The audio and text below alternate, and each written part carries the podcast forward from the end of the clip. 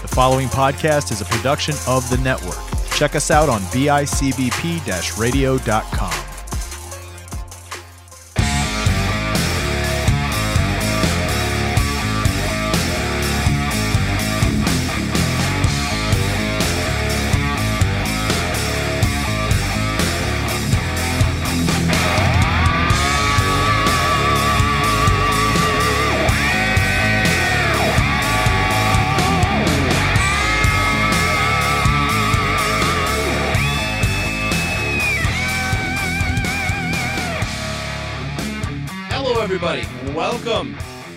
live stream and a new episode of the Hardly Kayfabe, your home for pro wrestling talk, right here on the network. My name is Matt Johnson, one of your hosts, alongside, as always, from the world of Matt Groening and uh, The Simpsons. We got we got Christopher Chavez over here. What's on, up? Chris? What's up? What's up?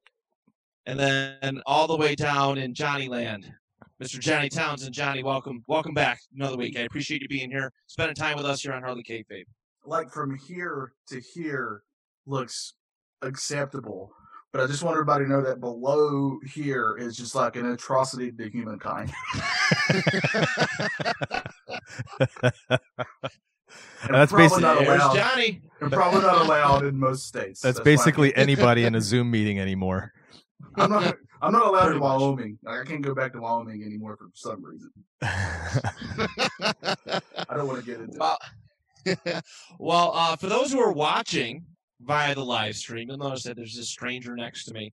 Um, I don't know who he is. Uh, he just followed me into the office space. no, in all actuality, uh, this this strange creature next to me with a beard uh, is one of my best friends. He is a professional wrestler and a good human being, most importantly. Uh, everybody, welcome to the show, Vince Valor. Yeah, we'll just, we'll just go by your we'll just go by that. We won't acknowledge your your, uh, your government name. We won't acknowledge your government name. But Vince, welcome to the show, my friend. Thank you for joining myself and the boys. I'm glad to be on. I- I'm not used to these little Zoom meetings or the, the Facebook lives or anything. So I mean, it's fun, but it, it leaves the mystery who's wearing pants and who's not. Um, I mean, you have rules rules here in the studio. You're breaking them, but I mean, Yeah. you know, we'll have some fun, I guess. Yeah. nice, nice. Matt, in fairness, Matt and I have this pact where if one of us isn't wearing pants, the other one cannot wear pants either. Uh, That's You guys have that too, huh? Yeah. yeah. Yeah. 100%. Uh, so if I start to stand up, let me know. I don't want anything flopping Please around on camera. Uh, I'm glad to be on because I know you guys had Chris go on last week, and I thought you guys would just call it quits after that. yeah. No, it's we, we had to. We're we're making our rounds. We're making our rounds. We know we've had uh we know we've had Greg on, Chris. I, I think that might be as far as the local wrestling scene. That might be it to this point. Yeah. Be Uh, the one to kill it. yeah, take her, take her out back and just bam. Uh, but we are glad. We're glad uh, you were with us today. Uh, you know, the Heck boys want to ask you some questions. We got some topics and stuff to talk about. Uh, do we want to start off with news, or do we want to get right into it with Vince? I say we do news first, and then we just take whatever's left and have some fun with Vince if he Um, will will allow I'm here us. for it. Do it. Um, Let's I'm do it. here for it.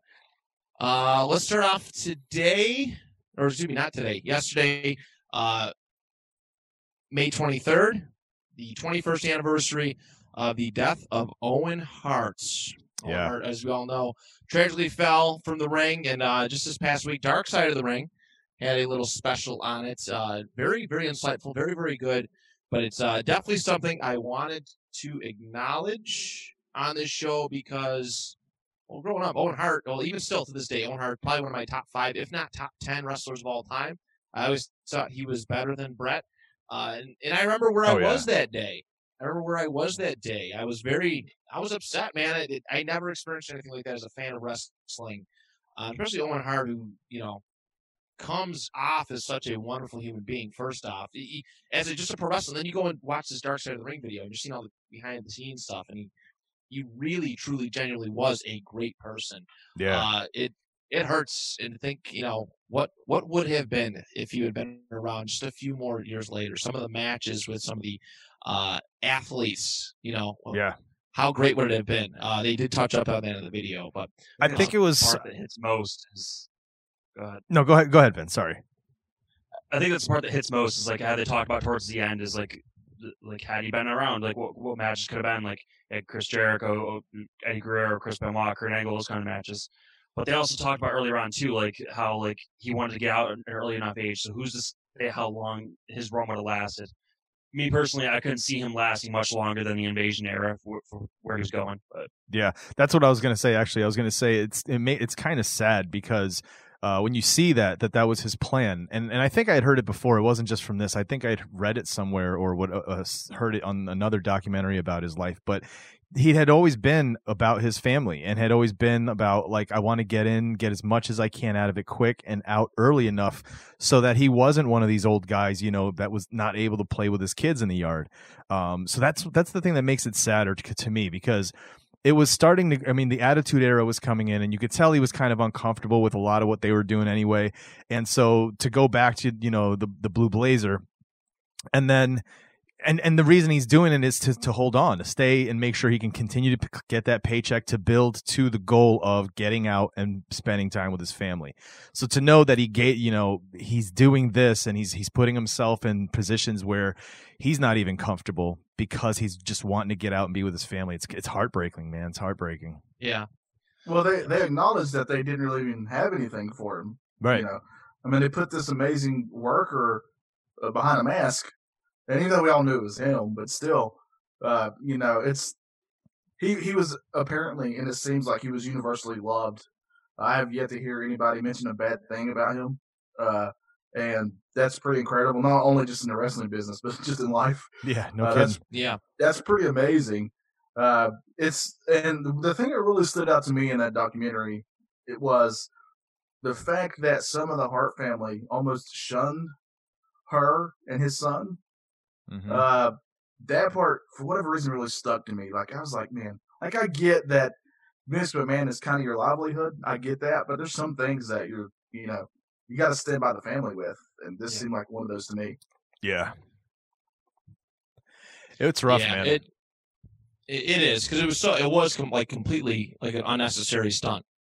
Like they Yeah. showed the little clip, they showed the little clip in the video of what was holding him, and that thing was so light, like I think six pounds of pressure and it releases or something like that. oh man, Oh, so bad. It's so bad. It's tough, and it, and there, are definitely two. I mean, there, there's there's two weird ways to handle it, right? There is the the Martha side of it, where she doesn't want WWE to have the satisfaction of even acknowledging, you know, him, you know, put, putting him, you know, up in the bright lights because of because they did they their misuse and and mis just unresponsibility um i guess is what, what killed him but the other side too the fans the, you know the, the fans who who love owen and respect his game and and everything that he uh you know everything that he brought uh to the business you know just to be admired it, it's it's such a weird debate uh it, but i can definitely understand both sides of it i can understand both sides of it Yeah, I get it too. But he is in other Hall of Fames, though, right? I believe he is. I believe they. Yeah. I think they have a pro, uh, just a, a, a regular pro wrestling Hall of Fame. I know he they went in 2018 for that. did he. Yeah. Is that the one they run out of Albany? I believe so. Okay, they do one that runs out of Albany. I did one of their Hall of Fame shows before, and uh, and uh, I would imagine he's got to be in that one. Yeah. But um, yeah, they would just will not let WWE like touch him, and it's it's fair. It's it's it's fair. I Uh, think it's I, do- just- I think it's her call. Honestly, it's her and her and his son's call. If Yeah. if they're cool with it, then sure. If they're not, then I'm going to respect their wishes. Uh, yeah, You know, I loved Owen Hart, but you know he wasn't my dad and he wasn't my significant other, so I can't even Yeah. imagine what it was like for them. I think that what happens with the uh as far as like the brothers, like Bret obviously and some of the other family that have spoken out about it, I think it's more about the the last name than it is about like like the Hart legacy versus actually being about Owen Hart, maybe, you know, directly about Owen Hart, where I, I, I I'm more so on the Martha, the the immediate family side of things, uh with it, the Martha and his son and his daughter and all that. But that's just me. yeah. How many years did you say was it yesterday? Tw- it was 21, 21. 21 years, Wow. 1999. Good lord, dude. Ninety nine was twenty one years ago. Oh my god, that's even worse. I'm getting old. I had just turned. I just turned eight years old. I had just turned eight years old. That's nuts, So, man. Time um, flies. It I was still in. I was still in school. Still, I was still in the first grade at age 17, trying my best. Doing your which best. is good for which is good for North Carolina. You know, to be fair to me. No, that, That's that's what we hear up here in New York. That's what we hear up here in New York. It's all true. Uh, uh, but unfortunately, you know, on that token, you know, there was a lot. There was a couple tragic deaths this week uh, in the world of pro wrestling. Uh, yeah, it's sad that, that that's the us, news, man. It's sad that the news that's really is. hitting us is sad news because I mean, there was a pay per view. I think we were discussing it before. There was a pay per view last night. I can't even. I didn't watch it yet. So, but I didn't really see too much on social media about it either. So I'm not sure how it went off or how it went. But overall, news has been slow aside from these sad things. Really. Yes. Yeah, it's I've just seen one the thing. results, but everybody seems to be a little too preoccupied over the deaths that have happened to where they're like, the pay per view isn't really their focus right now. They're still mourning that that kind of stuff. Yeah, yeah, no, without a doubt. And we did want to touch uh, up on those. The first one that happened this week, I think it was officially declared Wednesday. Wednesday uh, was uh, was Shad Gaspard, the former member of Cryme Tyme. Uh, this one, oh, that was tough. It was yeah. tough, and, and, but there's no buts. Uh, he went out like a like a, a hero, like a hero. Yeah, protecting his son, saving his son's life over his. Uh, they were swimming down in what was it? Venice Beach. It was Venice Beach. Riptide came in, uh, sucked him out, and then a lifeguard came and he's like, "Save, save my son." And then Shad, unfortunately, his body did end up turning up this week, but uh, just truly, truly unfortunate. You know, I've heard a lot of good personal stories about Shad over the last couple weeks, or excuse me, the last week, ever, ever since everything happened uh, you know, you and I, Vince, we're friends with uh, Colin Delaney. Yeah. Colin Delaney, who was in EC, WWE's version of ECW for a brief stint when Cryme Tyme was was uh, you know was around, and Colin shared some words about how Shad pulled him aside. They, he, it was after Colin had gotten released. They were the boys were in Rochester, and Shad just talked to him and, and just talked him up uh, about pro wrestling and, and this and that. Uh, and that's not like the only story. I mean, that's that's that's when we can, you know, we're like, oh wow, he legit is a great dude. But so many people pouring in uh, this this week, you know, over Twitter and, and, Facebook and this and that about how good of a person Shad was, and um, it's just unfortunate, man. 2020 has been it's it's been a real kick in the ass. It's it, it's it hasn't been very pleasant, uh, and this this one hurt. This it's, one hurt. It's a shame that it takes things like this to bring the wrestling community together, like for everybody to show their support for that kind of stuff. Like I know Kyle Ronaldo uh, released a T-shirt to to benefit Shad's family during this mm-hmm. time. There's a there's a GoFundMe out there, all kinds of stuff. Yeah, then I think I seen John Cena donated like forty grand. Well, it's left anonymous, but everybody just goes to believe it's John no, Cena yeah. because of I think it was CTC RIP was the was the name they left underneath there. But okay. you can't see it either way. Yeah. there you go. No, but it, it's it's that's the uh that's 100 percent the it's 100 percent the truth though. Yeah. Um, yeah, because the wrestling community is a very weird place. Uh, we see it at the independent level all the time. Myself and Vince do. We see it on the national level. See it on social, uh, social media, even social man. Media, wrestling social media is insane.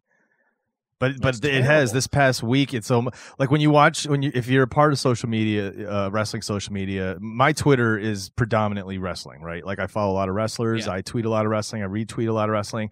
Um, so I see a lot of what's people are doing. And there's so much shade being thrown. There's so much garbage sometimes, uh, toxicity. But then something like this happens, and it's like what Vince says. It's right. It it kind of pulls everybody together to remember, first of all, the love that we have for this, right, for professional wrestling, but the people that make make it up, right? And it's these kinds of people that you come in contact with that remind you of the good, that what you enjoyed about it at the beginning. And and it's sad, like you said. I, I don't think it's like the Owen Hart thing, and it's not because you can't speak ill of the dead, because people will nowadays anyway on social. But I've not seen yeah. one thing yet where this guy has not been a stand-up guy, a class guy, uh, loved his family, you know, loved the people he worked with. I think I saw something where uh, he was talking about the the person that worked with him was a smaller guy and talked about how Shad went out of his way to take care of him in the ring. You know what I mean? Like, just it was just this. This is the guy that sh- should represent what wrestling means. Absolutely, and uh, unfortunately, a lot of times those guys get overshadowed until something like this, you know, tragically happens. Yeah, it speaks more of the human being as more than it does the wrestler. Like not at all that Shad Gaspard was wasn't a great wrestler, but like how many people are answering out there? Who's your favorite of all time? Oh, Shad Gaspard. Like right. Like people remember more for being the, the great person that he is, and like that over in ring stuff. Not that he was bad in the ring at all, but like it's just it's more. I think that's what hits most hard is is how it happened in the situation of it. He's trying to protect his son. Yeah. Oh, without a doubt. Yeah, so and that I mean that Go ahead. I'm sorry. No, I was gonna say, and and I've heard, you know, you'll see things come out, and and I don't know. For me, I feel like sometimes the term hero gets thrown around too easily anymore. But in this case, like this is this is when you use the word hero. This is, I mean, gave his life so his son could live. He really did. Like, yeah. There's Yeah, no going and- around it. And he's had That's a the ultimate sacrifice. That's the ultimate sacrifice, right and there. he's even had a history of doing the right thing, being a, a hero. I mean, this wasn't the first time that he put his life in jeopardy. Uh, he stopped a robbery at some point. That's right. That was a couple years ago. I forgot about that. Yeah. Yeah. Uh, so, man, what a what a. I'm more sad that I never got to meet him than anything. Yeah, Yeah. I would say.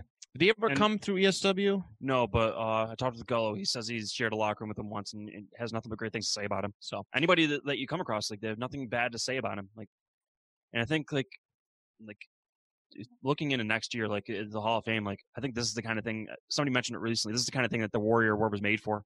I would There you absolutely go. put that on Shad this year. Yeah. Yep, That's a 100. great idea. That's a great idea. Uh, uh, you know, one death is hard enough, but unfortunately, there was another, uh, and it was. Uh, I can't. I can't pronounce her name. I apologize, but we did have a uh, wrestler. Just I think it was yesterday, last uh, yesterday evening, uh, two nights ago. Japanese wrestler. What's uh? Kimura, I believe. Okay, she committed suicide. Uh, unfortunately, 22 years young, uh, and gone. Taken online cyberbullying. Uh, kind of led to it. And that's the negative power that social media has. on Yeah. Yeah. wrestling. Yeah, that's Really 100% does. true. Uh, You know, we see it all the time, and uh, unfortunately, a lot of you know, a lot of people I see, I have seen a lot of people who are who tend to be cyber bullies, uh, being the ones who are like stop cyberbullying, which is which is ironic. I just wish that we would live this more often, right? It shouldn't take this Mm-mm. to happen.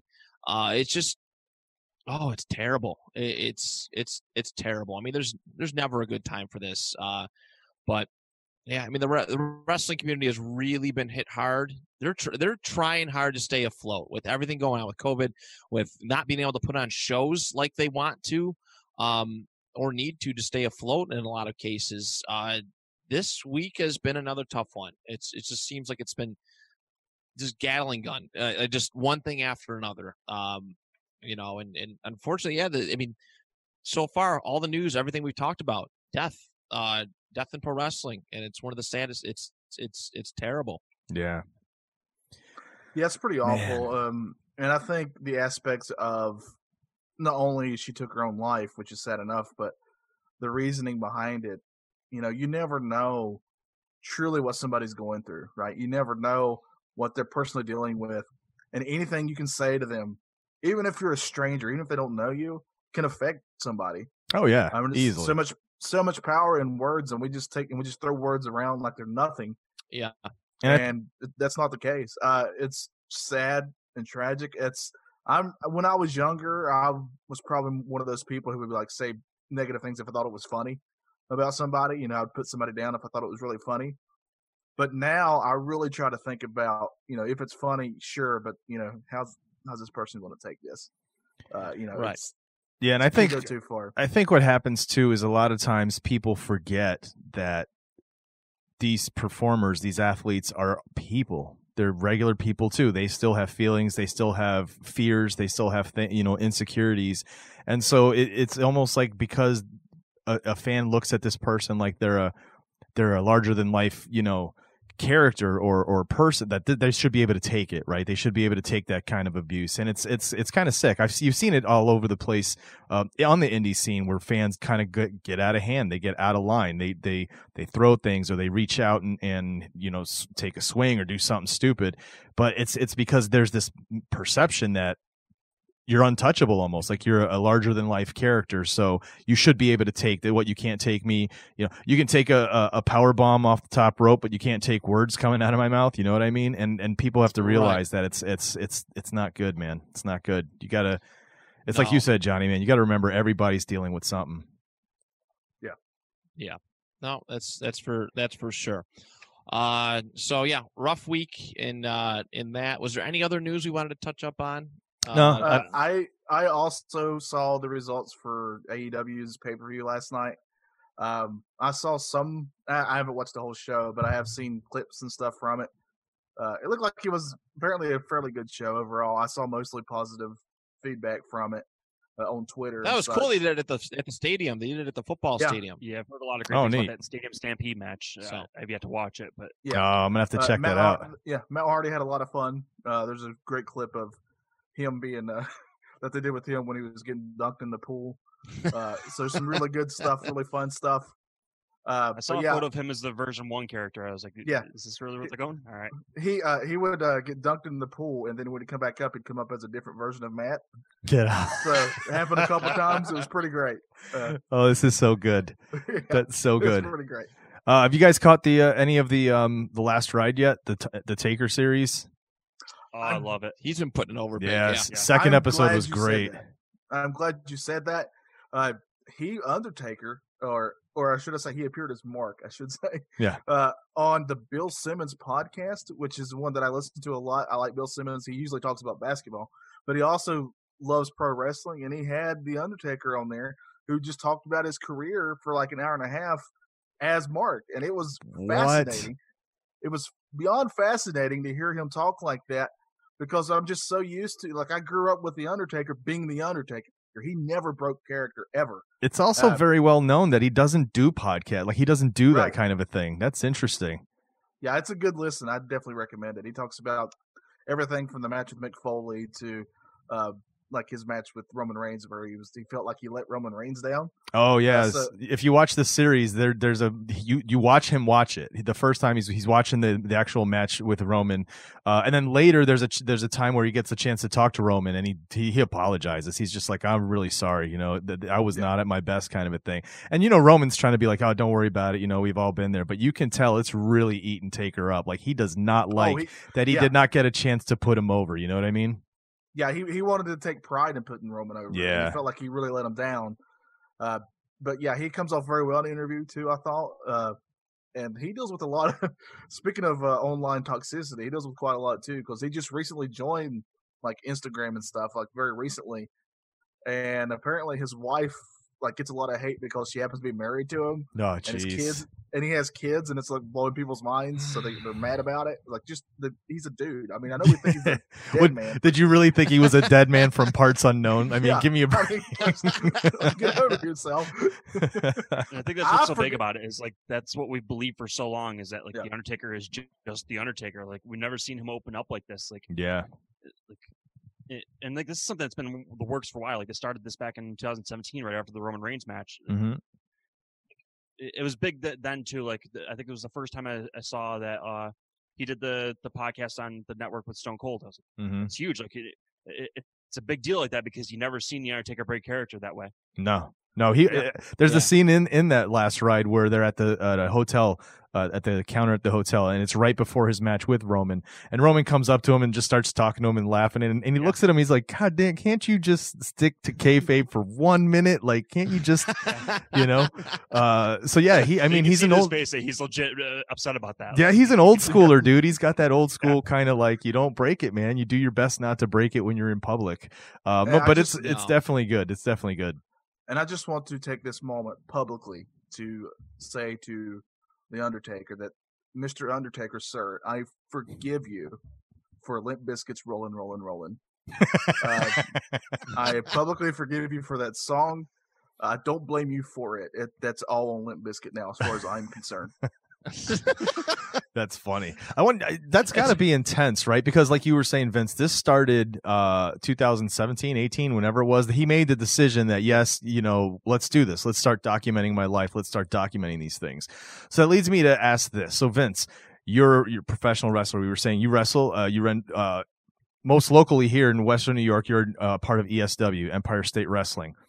Um would like you already know what that's like to to train to put in the work to have shows to get on the road how much more would this be if somebody was following you around all the time from the moment you wake up camera in your face to the time you're trying to go to bed while you're in the bathroom while you're on the phone like that's that's intense man Yeah, I mean, people handle it differently. Some people would, be, I think, they would love the attention of it. Others would like not want to be bothered, and that's the way Undertaker was for so long. Like, yeah I could see him being like, okay, I want to keep character, but I also don't want to be bothered by this stuff.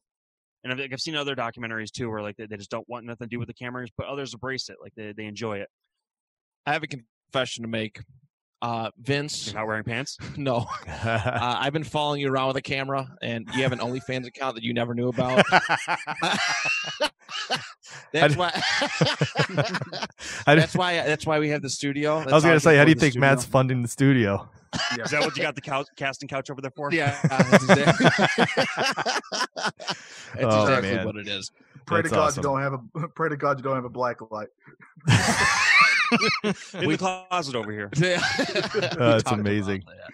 That's amazing. Um, But yeah, so I let's, Think, uh, I mean, that's yeah, it's a perfect segue to get into talking about Vince. Just his- before that, that Oh, Undertaker stuff closes, like Yeah. it, it's unfortunate that it sounds, but I really feel like episode five concludes with his re- official retirement. I feel like that's where this is going, and it's a tough pill to swallow, but I feel like that's what they're leaning towards. I think This so, dude. Way of like letting everybody know, like goodbye. This is it. Yeah, I think that's obviously right. The title, "The Last Ride," I think is a piece of it. Uh, but also, you know, we we saw a lot of because he did after that whole Reigns thing, he did come back with a strong showing.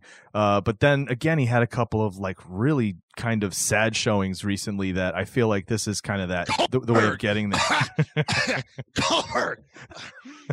Sorry, I'm they good. did some I'm stuff good. with with Drew McIntyre on on I think it was last year, and it, like he- he showed hope that he could still go. But then you look at the the Boneyard match, and like it's it's tough to say how that would have went had it been in a normal environment, like at, at WrestleMania in front of Yeah. a crowd. Like they wouldn't have been able to pull off the the No. cinematic match that was. But he says a lot in this documentary, like I want to go out with a match that's befitting of the Undertaker at WrestleMania. And everybody spoke so highly of the Boneyard match, so it leads me to believe, like, okay, that's it. But now let's let the fans know that, like, okay, this is what led up to that, and this is like, this is my goodbye to you. Yeah, yeah, good point. It's it's coming. We're all have to, I mean, we're gonna have to accept it, right? But then again, how long does he stay away?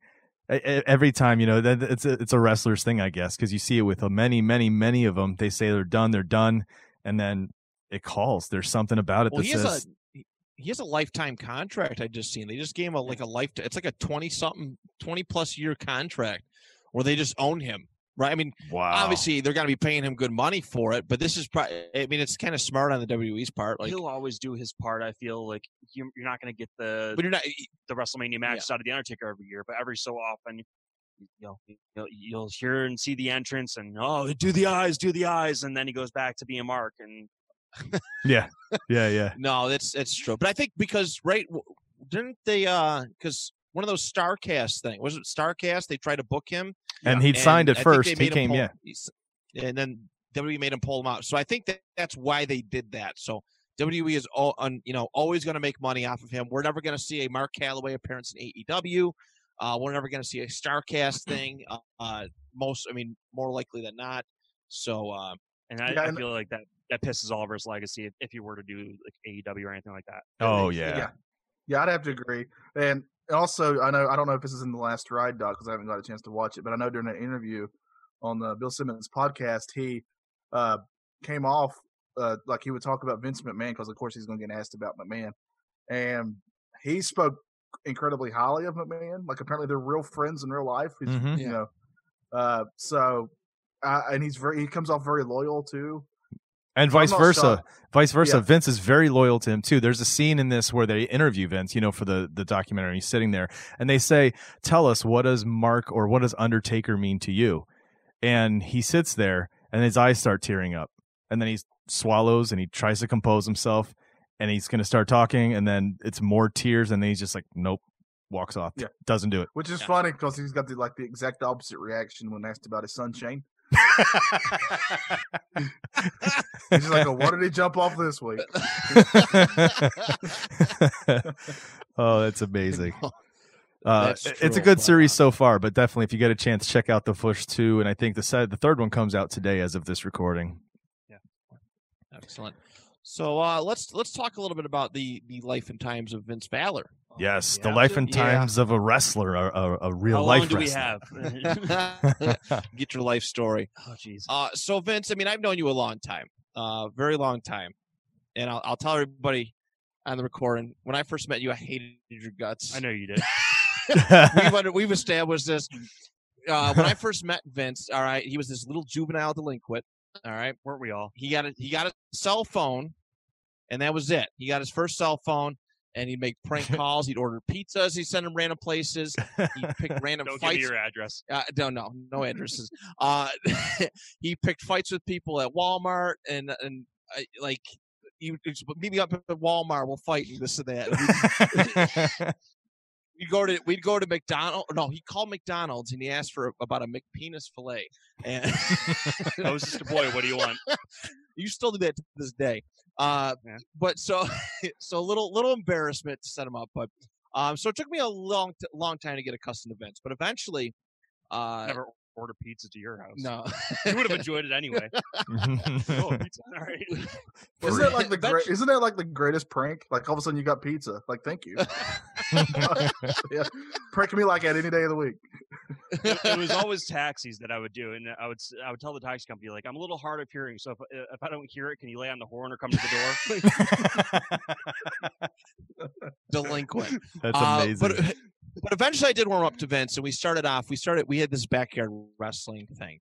Uh, we we used to do it. We used to on a trampoline, and I won't discuss his his in ring name at that time.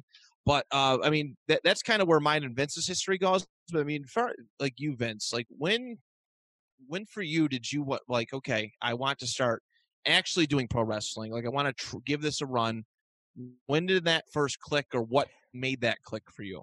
I think it was like around that time we we had gotten really close to over the backyard wrestling stuff. Like we wrestled on the trampoline, and then that's when we started to take it a little more seriously. It's like, okay, this is fun, but let's uh, take it a step further. And I think it was a girl you were dating at the time. She had sort of Can- she was probably sleeping with one of the boys. Let's let's be honest. she had some sort of connection to where she knew about a place to train. So it was you and I and about uh, eight or ten others. We would cram on into your little Nissan Altima all the time, and It was so bad.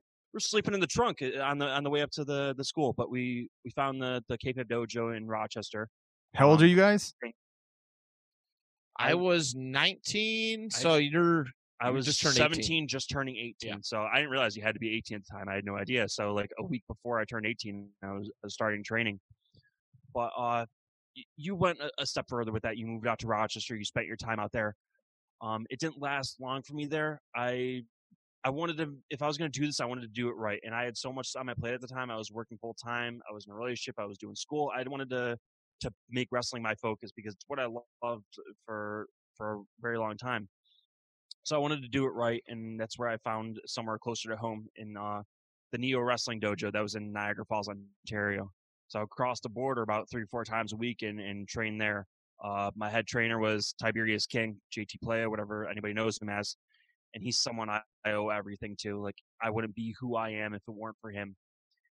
And like it was great there too because like it wasn't just him training. We had a lot of drop bys from a lot a of the lot of good names. yeah, from came a by. lot of the best wrestlers of Canada who've gone on to reach great success. We had we had Shawn Spears coming up regularly. We had uh, we were able to sit in the locker room and, li- and listen and learn and watch from guys like Tyson Dux or Cody Deaner or Jake O'Reilly. Like, and around that time, those guys were like they were the the elite t- talent in Canada. So it was great to be able to, to to learn from those guys. And like I'm very appreciative. I'm grateful of like the opportunities I've had because of Neo Wrestling. Like I owe everything to to Jesse for training me to who I am. So you're saying you were into? I mean, this was something you've loved for a while. How far back do you go? Does wrestling come into your life? When do you remember your first experiences with wrestling? I mean, anybody that's asked us, they always have the, the cliche answer. Oh, I crawled up to the TV and I saw Hulk Hogan slam Andre the giant. From there, I was hooked, brother. It's like, come on. Like, I, I feel like everybody answers that way because I feel like that's how they're supposed to answer. But that's not the same story for everybody. Yeah. Um, for me, it was my mother. Like, my, my mother's responsible for getting me into wrestling, and she doesn't even know it because she brought me and my sister to this daycare, and the kids there loved it. That's what they did. They they, they had all the, the video games, all the action. I was gonna figures, say baby re- baby pro wrestling club at the daycare. I was like six or five. Like a little fight but, club. like, A backyard. yeah, that's what, that's what it turned out to be. We would go down to the basement, and we'd wrestle with each other, and like I got put in a timeout there, and like uh, when it was time to go home, they had to explain that to my mom. Like, yeah, you you had to go in timeout today because downstairs wrestling. I'm get in trouble when I get home, and but like my mother wanted to fight it, but she couldn't because like anytime I would get birthday money or gift cards or anything, I wanted to to spend it on wrestling toys, wrestling video games, anything. So she saw what this, how much I love this, and how passionate I was about it, and then I didn't really get into watching it until like my mother's always been very supportive of me. She's always bragged about her son's a wrestler, so she would go to work and talk about this stuff. Like, yeah, Vince is into wrestling now, and like there's a guy there that was really into it. So he would order every one of the pay per views, and he'd record it on the VHS tape at the time, and he'd bring it to work the next day. So that's that's how I got my fix of being able to watch it. Like, that's awesome. So I wasn't like like everybody. What year was that around? Oh, probably around like 97, 98. I was in, I was 90s baby, so I grew up like in Yeah. the Attitude Era. Yeah. Although I wasn't allowed to watch it every week on TV, I was able to like watch the pay per views and, watch, and play the video games, and like that's that's where my love for wrestling really grew. Nice. Um, but like everybody has like the, their favorites that they talk about at the time, and like it's a very cliche answer. Like everybody says, "Oh, Hulk Hogan had me hooked, brother." Oh, Stone Cold Steve Austin. Like, like, but like, what memories do they really have of that? They, they always give the same answer of like, he Yeah. stunned Vince McMahon or he slammed Andre the Giant. For me, it was a little different. Like, it wasn't any certain match that dragged me, and it was I was drawn to The Rock for whatever reason, and like, I understand like everybody loves The Rock. He was on top at that time, but it was for whatever reason, I found him so entertaining. It was it was a promo that he cut on on Billy Gunn, where, where Billy Gunn was praying to God at the time, and uh, he was he was praying to God. It was like God comes on and says, "Bob, no, my name's Billy. It doesn't matter what your name is." Like stuff like that. It was, it was so entertaining to me. I was like, I love The Rock. Like this is cool. Like and like like I love The Rock. We talk about the Undertaker. Like uh, as a kid, I I believed I was afraid of the Undertaker. I was Oh, afraid yeah. of Kane. Like Oh yeah. and that's what made you believe it and that's what that's what made undertaker so successful is like he wanted people to be afraid of him and damn sure i was afraid of him Yeah, for sure. but like as i as i grew older i like i always loved the rock but like i was able to appreciate like other wrestlers as i'm able to grow up more like Did- appreciate like sometimes you'll be able to appreciate them when it's too late like after they retire or after they Mhm. pass but like it's Now, uh, Vince. Now, I've me and you've known each other. We go back about thirty minutes ago. about 20 minutes yeah. Uh, so I, so I feel like I know you very well. Uh, I think this kind of goes out to all, all to everybody here. Really, do you remember the time? Because I remember this definitely because I grew up a wrestling fan too. But I I remember when I found out that it was, you know, that it wasn't it wasn't kayfabe. You know, I found out that fake I'm not. is that what you're saying it's re- It's real to it's me. fake? It's real to me, damn it. I refuse to say that F word. That four little F word will never come out of my mouth describing wrestling. Uh, but I re- like I remember uh, when I discovered that, and it for whatever reason actually made me love it more. Uh, so I was just wondering if you guys remember that and how it kind of affected you, especially uh, Matt and Vince, because you guys actually got into the business. Um, it's like I never wanted to believe it. Like I always heard that when I was growing up. Oh, you watch that fake stuff. uh, They're they're, all play fighting. Like I just never wanted to believe it because I I believed in it so much because what I saw on TV they made me believe, and I think that's what's lost now today. Everything gets so torn down that they don't make you believe in what they're doing. Like you'll see guys having a match, and then in the locker room after they taking pictures together, you see them doing shots at the bar together. Like uh, that's and that's what draws me so much to guys like the Undertaker is because he makes you believe. Like and like that's such a lost art now. But like growing up all that time, I heard like it, it's fake. You really want to do that fake stuff? You really love that fake stuff? It's like it's not fake to me. Like maybe it's like it's an it's an art form. It's entertainment like anything else. It- like I, I understand and this gets thrown a lot too. Oh, you, movies aren't fake. Movies are fake. Like it's wrestling's along those same lines. Uh, Like it's done safely. It's not done uh, to kill each other, obviously. But like that's where the the, the fake uh the fake rumor comes in. It's like everybody thinks because they're not actually killing each other that it's got to be fake. Like Mm-hmm. Yeah. I I remember a little bit when I when I finally like realized it. Like my dad, like my dad was really good about letting me believe it for as long, long as I could, and then there came a point in time where I was just like, "How is this?" That dude just got thrown off like a building the other night, and he's walking around now. He's okay. He's competing. What's going on? Rey Mysterio got thrown off the roof and he wrestled the next. Yeah, day. I know, and he lost tonight. eye. Uh, yeah, yeah. You know, but but that was. He took I mean, that's a Big very good question. He took the old big I think show. it was and a- now he's just fine. yeah yeah but i think it was probably around like i was a late bloomer like i was with realizing a lot of things were the way that they were it was probably about like 03 it was about, probably about 2003 once i started reading again all right figured books encouraging reading then i start reading books like kurt angle's book and triple h's book and Ric flair's book and i'm just like damn i shouldn't have read that you know just Those are the only books I'll read. Those are i mean they're great books i reread them all the time too uh but that's i mean that's kind of when i realized it you know and and I'm not gonna say it was like okay, I can do this with these guys, but uh, it did make me appreciate the art form a little bit more. It's like because now when when you hear that, it's like, well, how did they do that? What's the secret? It's like uh, it's like when people watch magic. Yes. Not Magic the Gathering, but actually magic. Like, how did that performer do that? And a good magician never reveals the secrets. The only way you can find out is if you get in the business.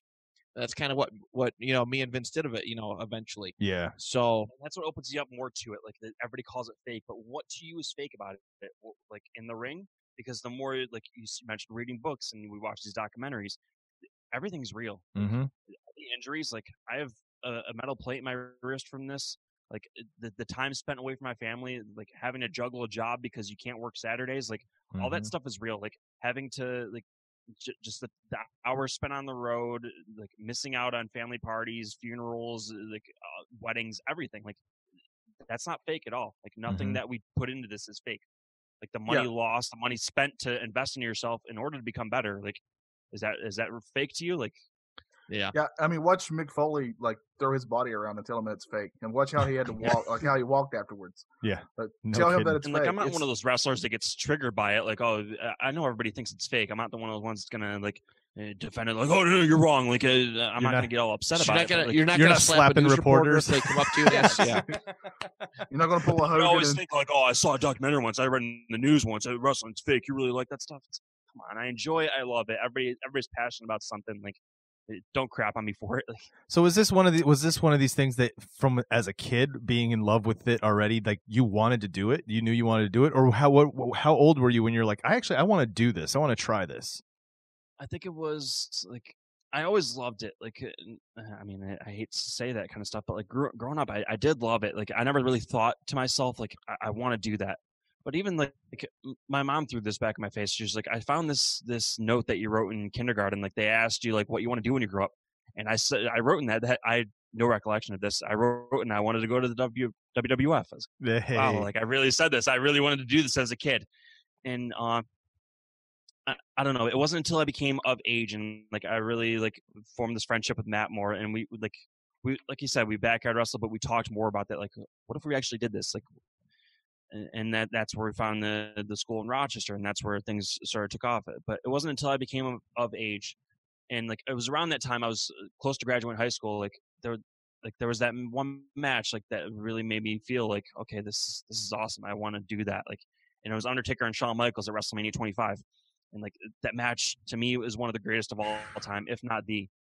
But then I saw that and I was like, wow, that's amazing. And then I started to follow it a little more, started to, to research how to do this and then they did it again the following year, WrestleMania 26, and that was like, okay, this is what we're doing now. Like, I, I need to to pursue this. Like, like the reaction and the emotion put into those two matches. Like, I want to feel that. I want to like I've been passionate about this my whole life. I want to go further with this. Because we watched it. We I think we watched 26 at your house. yeah. yeah, you mean uh, our friend Billy. Yeah, uh, we watched it at his place. I, I I do remember that. That was pretty spectacular. And like that was like perfect timing. It was like I saw those two matches and it was around that age, but that became like like okay, like I'm graduating high school soon. I need to plan after this. I didn't want to. Like, I went to college for a bit. I didn't want to. That wasn't my passion. Like yeah. my passion was wrestling, so I ditched school to the side and thought like this is this is my career path. This is what, what I want to do. Ten years later, here we are. so, now, did you did you play did you play football or did you wrestle in high school or anything like that? I didn't wrestle in high school. Uh, Matt did. All, all, all my friends did. I was friends with a lot of the wrestlers, but like I like to eat. Like I couldn't. Like I, sometimes they would come to lunch and they'd have bottled water for lunch. Oh, I gotta make weights. I was like, I don't want to do that. I want to eat my pizza. I want to enjoy like what I'm eating. Like I don't um, miss that, and that's why I look the way that I do right now. that's why you just wanted to order sub. So yeah. when you when you go and you start training for the first time, right? So if you're not used to something like that as a football player or a wrestler, because a lot of times you'll see these guys go into wrestling, right? And because they're they're, they're yeah. already physical, they already have kind of an understanding of what they're getting themselves into. What's that like, dude? What's that like after your first training or your first couple? Are you just kind of like, what the hell did I do we to myself? We were scared. yeah, we're frightened. Like, we were a little frightened because the first. I mean, I don't mean to cut you off. Uh, I mean, me and him had the very the same first day, same first day. Because uh, you drove up, didn't your car like shut down? We ran through a puddle and it shut down in the middle of Rochester. uh, I, hated that drive but so much. The first day was all bumps, yeah. like learning how to fall properly. And you'll have to do how, it like times before you get it right. They, they like you can't move on until you get that part right. That's the most important part of wrestling is protecting yourself and mm-hmm. safety they want to make sure you're bumping safely and running the rope safely and doing all this stuff safely. Because these guys training you, they're like down the line, you're gonna have to wrestle one of them, and they're putting their livelihood in your hands. They want to make sure that who they're training is is safe and uh, enough to be able to do this. Yeah. But Yeah. like do, playing those sports growing up, like I, I played football, so like it teaches you to have discipline and like Mhm. to be able to handle this kind of stuff. Um, but we we trained in Rochester, and then like I went on to my training in Canada.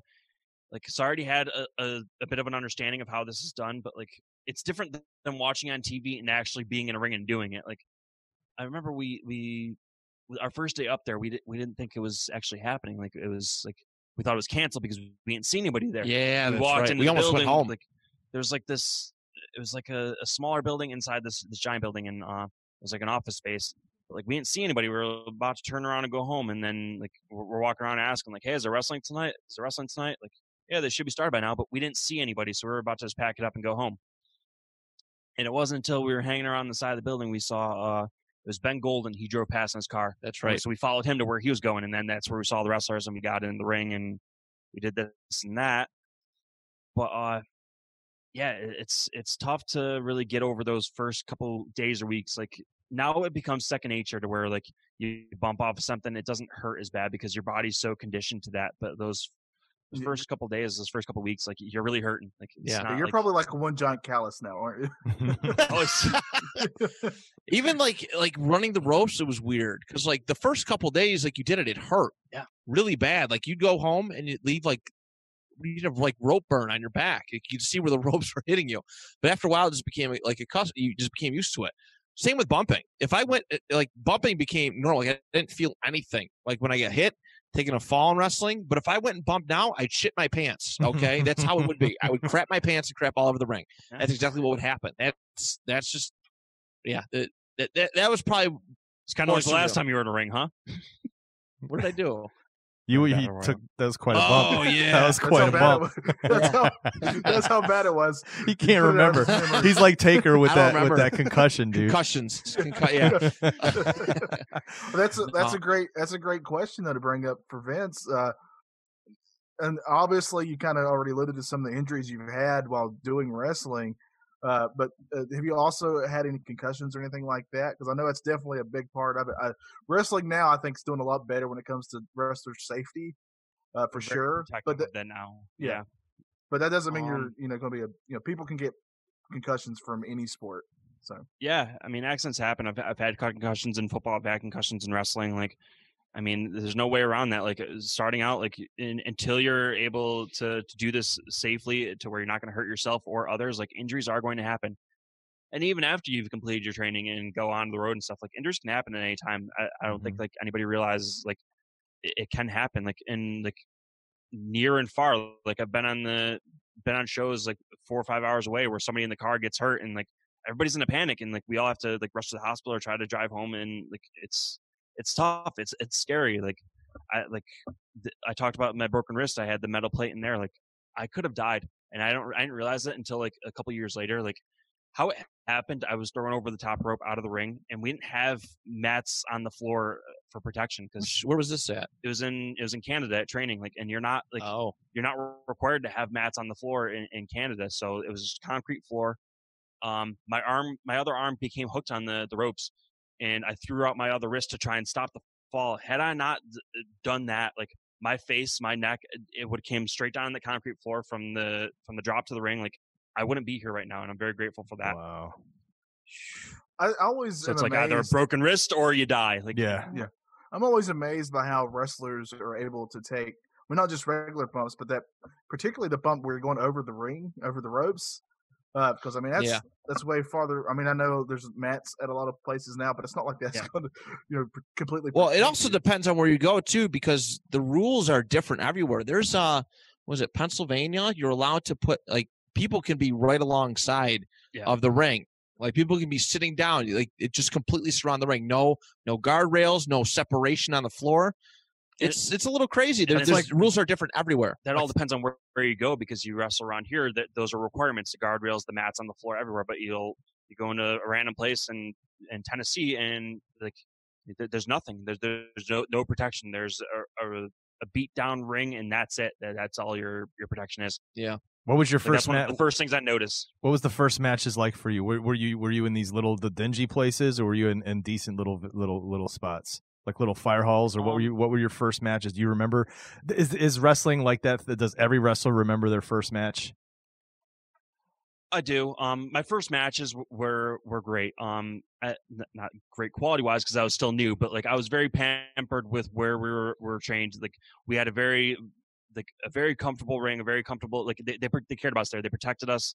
I mean, it's tough to say that because I just talked about how I broke my wrist at that at that place, but like it was like they treated it well. They treated it professional, and that's where like things come into play where who treats it professional and who doesn't. Like, because you'll you go to a place where like they have a professional setup in order to to protect their performers and also give the fans a good experience. And then you'll go to, to random town A or B and they they have nothing. They it's just a ring and a, a blue tarp for an entrance and that's it. Like I've wrestled in a, a sold out Johnsburg Fire Hall. I've wrestled in the Kenan Center. I've uh, I've wrestled in great places, and then I've wrestled in you know outdoors in Michigan where fans are drinking beer out of milk jugs. Really? That's that's how I've always that's a different Michigan. story for a different time. Yeah. But yeah, the, like I've I've had those bad experiences. I've wrestled in a farmer's market in the middle of Tennessee. Like I've wrestled in some really beat down buildings. Um, so uh, like having those bad experiences makes you more appreciative of the good ones. Like that's why I'm so appreciative and grateful for, for what we have here in Empire State Wrestling because yeah. this is a place that is head and shoulders above the rest in the area, and they take it seriously to prof- protect their performers, to give their fans a good experience, and to grow to be as great as they can be. Who who has been some of your favorite opponents to actually wrestle in the ring? Oh, um, it, it's it's different because like I I base my the quality of my matches off of like either my history or bond with them or the chemistry that we have in the ring. Like I've had uh like the story wise the story that Matt and I told in in our we had a feud in 2016 for ESW like that gave you closure on your career that gave me the boost I needed to to go to the next level. I feel like we told a great story with that because of our friendship over that time. Yeah. Um, so Matt was one. one of my favorite opponents. Um, I've had I, I did a year long program in Erie, Pennsylvania with big time Bill Collier, who is very close to me. He's my brother in law. He's one of my best friends. Criminally, criminally underrated. Dude, like, this- this, dude should have been signed years ago. Johnny, if Uh, you've Johnny, not ever I, I seen invite you to any of his- Yeah, go watch yeah, it. go check some of his stuff out on YouTube. You're talking about a big man that can move. He's a big Yeah, man just that whatever can you- move. Yeah, just whatever you do. Well, actually, he he makes good with everybody, but uh, him and Primal Warpath. Go watch those matches. Those are top tier matches. Don't do that. um, but no, um, Bill's somebody that I've always looked up to and respected, and it started with like, uh, um, like he, I was turning heel at the time eh, at Erie, Pennsylvania. He was on top. He was their guy. He was their John Cena. He was their hero. Um, but he noted like they asked him like, "What do you want to do next?" I want to. I'd like to work with Vince a bit. He catapulted me to the next level to where like to this day, like they, that was one of my favorite things I've ever done in wrestling. It was December of 2016. He was having a heavyweight championship with Omega Aaron Draven, and like the crowd was on their feet. They had him hot the entire match. I'm standing from like for the cou- last couple shows. He wanted to build this to where I'm watching his matches from the merch table to where like it's sort of inconspicuous to where once this thing starts, they're not going to see it coming. So he's about to win it. He uh, hits his finisher, and I hop over the guardrail, grab a light tube from out underneath the ring, smash it over his back, and that's that's Erie, Pennsylvania's last image of professional wrestling for the year. Like me standing tall over him with his blood all over the canvas, like that was what they got. nice. And like what we did was like this is something I'm so high on in wrestling is telling a story and making people believe. Like I love wrestling in Erie, Pennsylvania because they they believe they believe that this is real. They'll hang on anything you do. And like that was around the time where we started to feel like okay, they're they're not believing as much. Let's give them something to bite, bite into. So we carried that feud on for damn near an entire year, and there was like it wasn't like just match, match, match, match. We told a damn good story. There was months where we're like Did you guys do a cage too? it concluded with the cage match too. Yeah, like it was the like I could talk talk for hours about the the stuff I've had with Bill, but it's like we went months where we didn't like we didn't touch. That was the big story. Is like like waiting for him to finally get his hands on me, get his revenge for for me smashing his light tomb over the back and costing him his championship. But then we started getting these matches, and like we had we had a, a rat cage match to where my I had they brought in a manager for me at the time. They locked him in a rat cage so he can get involved. we did uh, a fans bring the weapons match. It was back and forth uh, with the feud, and then it culminated in the cage match. It was my first cage match at the time, and like I'm very grateful for the stuff that I had with Bill. Like to where like a couple years pass and we're, we're wrestling again. I, was, I, look at him. I was like, you know, we never really wrestled. Anything we've done has been weapons and and all this this nonsense, like uh, trying to kill each other. But like, I feel like th- like that was one of those big feuds that really took me to.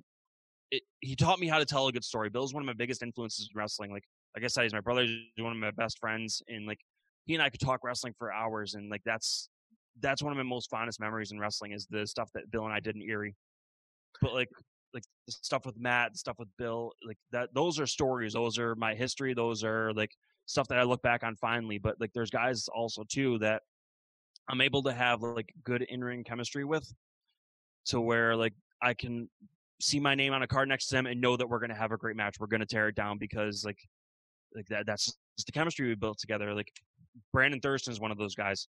He and I have done a series of matches in the South Towns for Southern Tier Wrestling and the those matches I'm very appreciative of. Brandon has always pushed me to that next level to push me past my own limits to where I didn't feel like I was going to be able to get through those matches. We've gone 35, 45 minutes with the matches and like it's told a good story of like good versus evil. Like we, we like those matches are something I always look fond on. Um, another one is Cloudy. I, I love Cloudy. I have nothing but great things to say about him. He's someone that's very undervalued, very underrated in this area. He's he's done some great things, and we're very blessed to have him here at ESW. Like that's someone I'll wrestle any day of the week. I, have always enjoyed. We've done singles matches, tag matches. Cloudy's wonderful. He's, he's, he's, I, he's, such a gem. He's yeah. He's easy to work with. He, he, like can have a great match. And he's he's someone I'll wrestle any day of the week.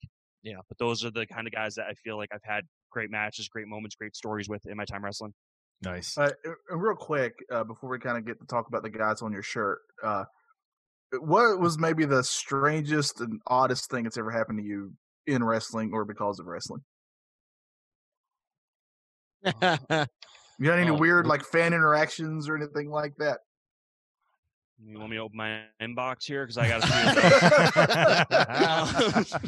hey, I sent those anonymously. Fans are weird. Fans are a little different. Yeah, it's. uh I, have had some weird interactions. It's always weird. Uh, it, it, just seems normal after like a, at, at, a certain point because you get used to it. It's like okay, I'm wrestling. This I is the kind of stuff that I open yeah. myself up. For. I used to get friend requests from like fans, like personal friend requests. And they used to be on my timeline and just stalking me. One guy offered to live with me when I had a bunch of roommates move out. Like you'd be surprised how how strange. I mean, Johnny, I know you're a big star with Retro Bliss and all that. You might get some stuff like that, but uh pro wrestling man it's it's no, nobody wants to be around me. I once had i've never had a single person say they want to uh, be around me in any sort of way. I once had a, a fan message me from from utah. He's a 60 or one year old man named wayne and he wanted me to send me p- oh. photos of myself in a speedo because he wanted to have a private match with me. What? but, but uh, since that day i've gotten messages like that these some of these fans are really out there. Some of these fans are the most loyal and great people you'll ever meet. And yeah. then you encounter some real weirdos. Like some yeah. of them, like I get the ones like, and they get blocked. That, that's that's what happens. Mm-hmm. Like yeah, I get ones that'll yeah.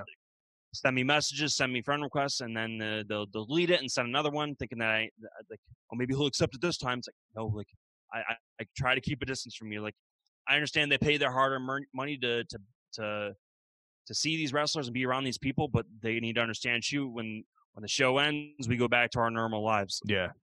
Yeah, exactly. And you're not but trying to have like them too, follow they, they, you they to your a, normal life. Yeah. I'm all about talking with fans on social media and that stuff, but some of them need to know like when it's appropriate and when it's not. Like eh, yeah, 3 a.m. in the middle of the night, like that's that like come on, like I'm I'm I'm getting up for work at that time. I really don't want to to see pictures of you or anything like that. Yeah. Um so I've had weird interactions with fans. I've also had weird inter- interactions in the ring, like crazy interactions. I once had a plastic bag tied around my face in the middle of the wrestling ring. I didn't think I was going to live live after that. What? Um, from a fan? Yeah.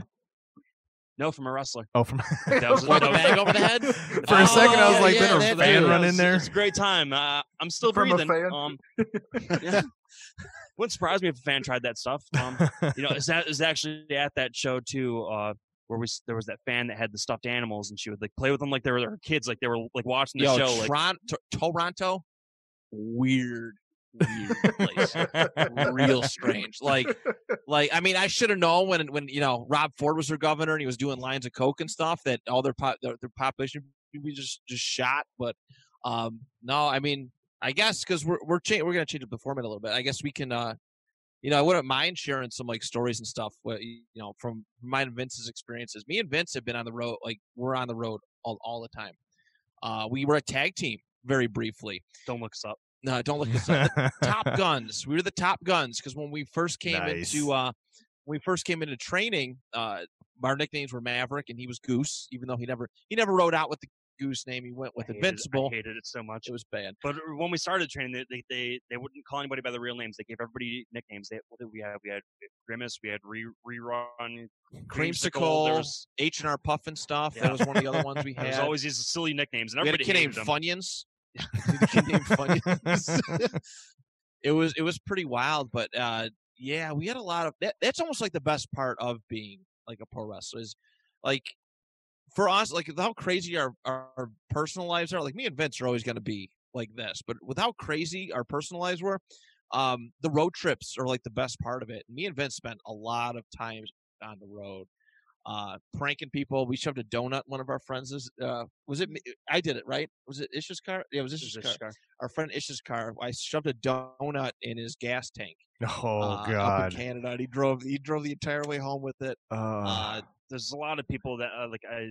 Those are the memories I look look back on fondly the most. Is like the, the road trip memories, the the time that you spend outside of the ring. Like I talked about the the, the great matches, moments inside the ring, and the stories stories you've been able to tell.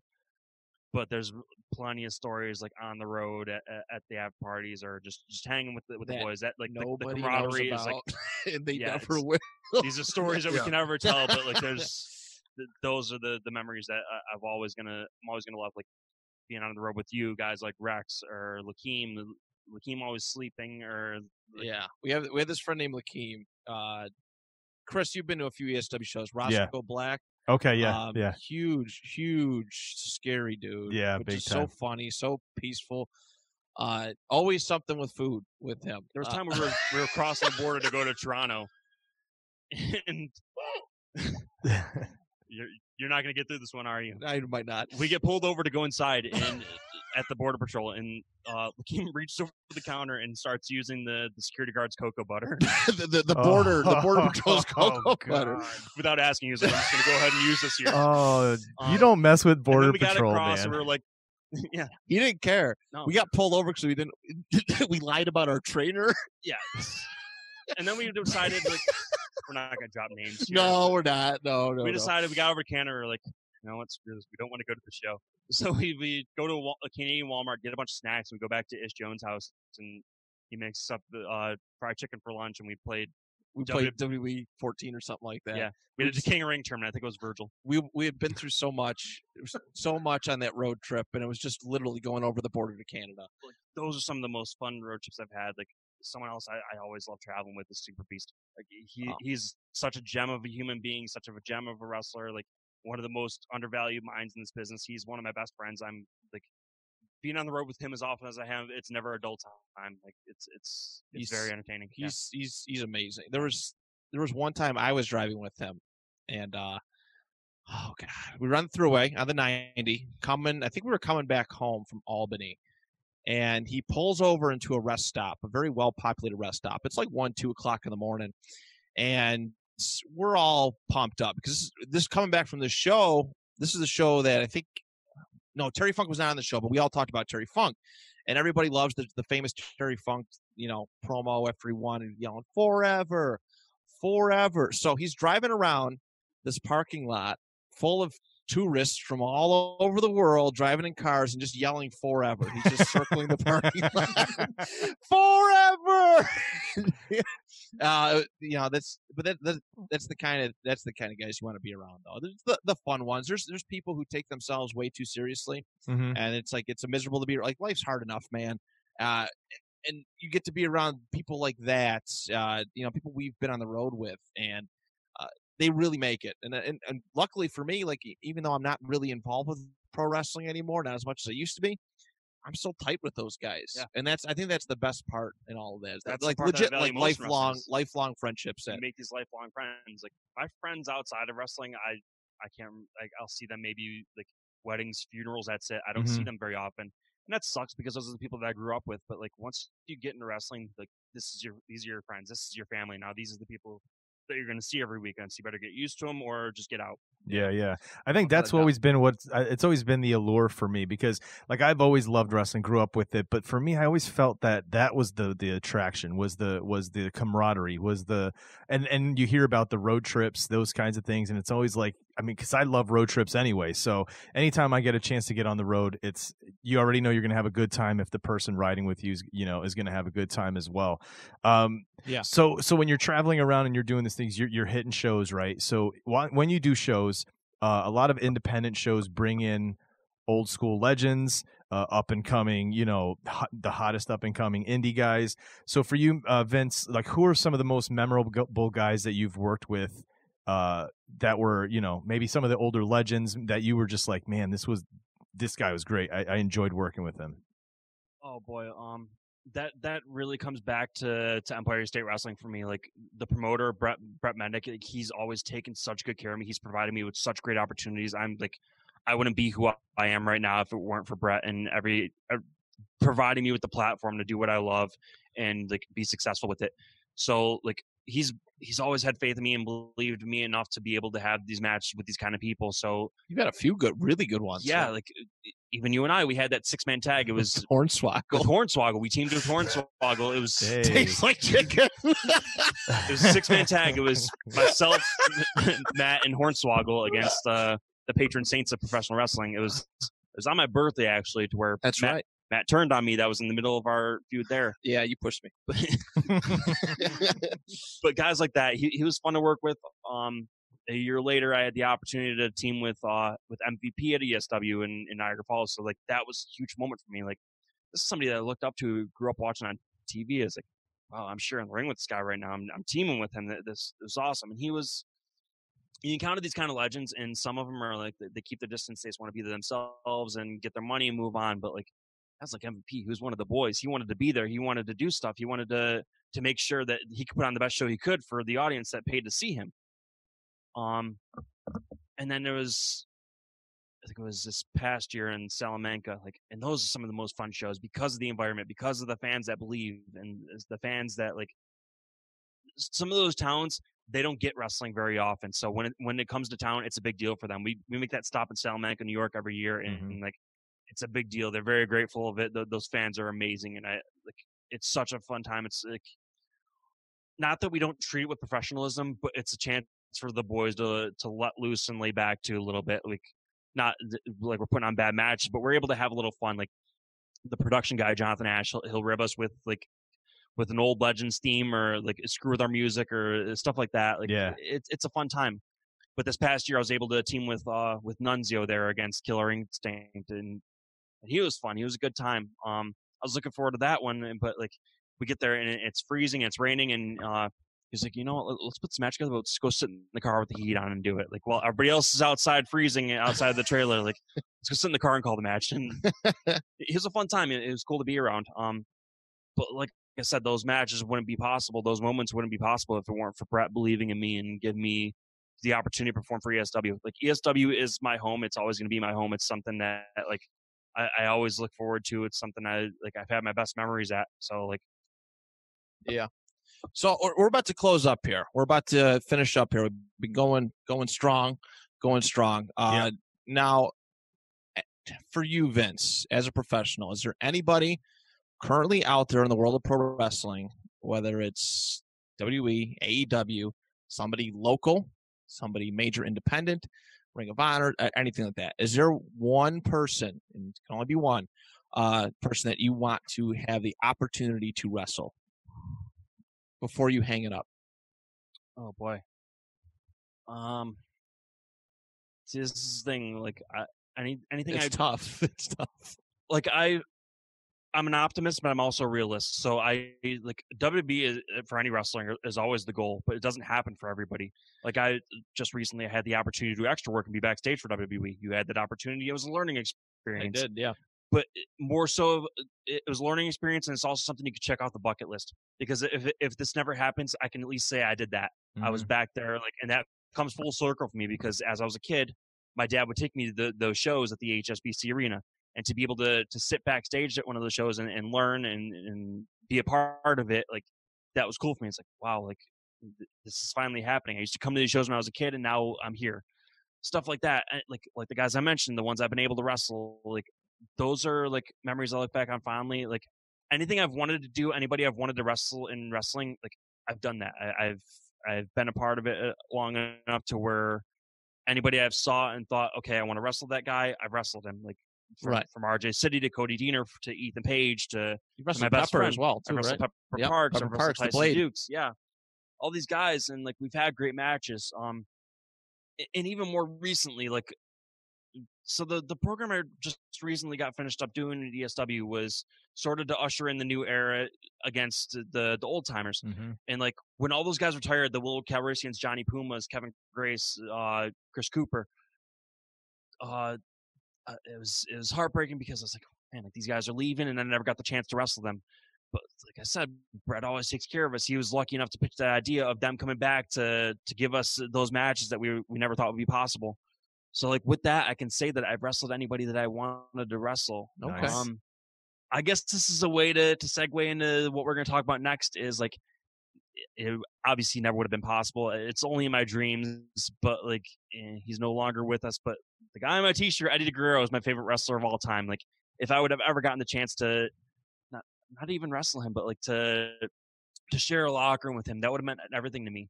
Wow. But like thinking of that too, like something that's a little more realistic and still a little more of a possibility is like Chavo's still out there. He's still wrestling a little bit. So like that's somebody I want to like not only wrestle in the ring and learn from, but be able to talk to and like with his experiences uh, of living with with Eddie and being a part of that family. Like I'd love to be able to talk with him and pick his brain. So for me, it's Chavo Guerrero. Okay. There you go. Very there good. You go. Very yeah, good. I think originally we were going to be discussing a specific Eddie Guerrero match, but this this episode is actually pretty. Uh, it's it's a pretty full episode. Uh, but th- what it made me want to do though, uh, Vince, is we want to cover do a whole episode devoted to Eddie, and it feels only natural that you're gonna you should be a guest on that as well. So we're just discussing. Nothing but Eddie and and, and matches and his life and and and all that stuff. Um, dude, it was so Yeah, awesome to have so you on, Cool dude. because like, oh, you're cutting me off, damn. No, no, no. Go ahead. Go ahead. No, but it was so cool because you messaged me and said we are going to talk about Eddie and Lesnar. I was like, man, that's awesome. I just watched that match last night. I, Yeah. I just watched it the the first DVD that he had last night. It was the the cheating, death, stealing life DVD, and like, th- like watching that was tough for me because like if you ever watch that back, it's really like scary foreshadowing because that was released a year before he passed, and they're interviewing some of these guys about the problems that Eddie had in his career, and like Dean Malenko says, he says, I don't want to wake up one day and find a, a mm-hmm. message that my de- my friend is dead in a hotel room. Yeah. And then like two minutes later, J- Jr. talks about like Eddie has a problem. We had to approach him about it in Minneapolis. Yeah. Wow, like Yeah. you talk about the hotel room in Minneapolis, like that's how this happened. And a year later, sure enough, that's what happens. Like, wow, that hit hard. It put me to tears. But like the conclusion of that DVD was Eddie versus Lesnar, and like to watch that match, such a great story. And I don't, I could talk about that match for hours. Yeah, Obviously, yeah. we're on a limited time here, so like, yeah, yeah. man, I'm I'm all for doing an Eddie episode. Like, he's, yeah. he's my favorite wrestler of all time. He's my biggest inspiration. So like, Yep. yeah, I, I'm like, I'm really grateful and appreciative that you guys were able to have me on. Like, like I said, I thought this was gonna be done after you guys had Gullo on, but no, no, no I- way. I, dude. hope I didn't kill hardly kayfabe for anybody, but this is a very fun experience for me. No, we loved. I love. I loved having you here. I can't speak for the other two boys, but I loved having you on, man. It was it was awesome. Great to. I mean, I love always hearing that. You hear the the background behind wrestlers. You hear their experiences, and and a lot of times they'll be kind of kind of the same, right? Oh, I had road experiences, or this was my first time training. But it's always different. There's always something that that that it's always unique to hear a specific uh, person's experience, dude. Thanks so much for coming on, man. It was it was awesome, and we're definitely having you back for the Eddie episode. Yeah, dude. Thanks Thank for you. hanging out with us. Thanks for hanging out. It was a good time. So, uh, what about you boys? You guys, anything else to say before we kick it off here? I think we I got let- one. No, I'm just kidding. I'm good. I think we should let, uh, we should let Vince uh, pimp out his stuff. Yeah, exactly. Uh, I don't know if people have noticed, but I don't know where it's at. I'm, it's either going to be here or here. Uh, you can see his you can see his shirts you can get. Uh, yep. So Vince, please tell people where they can go get your shirts or your merch at. Yeah, we're on uh, Pro Wrestling Tees. Search up Vince Valor on there, and the great thing about that right now is there's a Memorial Day so, sale going on. So I think it's until tomorrow. Actually, you can use the code Memorial and get twenty percent off. Like I got some cool shirts on there. Uh, a lot of them I, I, could probably get in trouble for is ripping off like WWE and the Incredibles and tr- all these trademark logos, but like that's what's in nowadays. Yeah. So I mean, so, well, yeah, there's fair, some cool shirts on there. Appreciate if anybody buys them. Well, to be fair, WWE rips off other things. I mean, the Revolt. yes. That's, you know, that's all it's all about. yeah, make sure you check out his stuff. Uh, hit out his Twitter, it's Vince Valor 31. Uh, his Instagram, Vinstagram 31, and like he said, Pro Wrestling Tees, Vince Valor 31, I believe, is, is the extension on that. Uh, dude, thanks so much for being on the show guys thanks for much uh, so much for watching the live stream if you're watching the live stream and if you're listening thanks so much for listening as always this is chris chavez closing it out for johnny townsend and matt johnson. If we've got nothing else to do let's take it home boys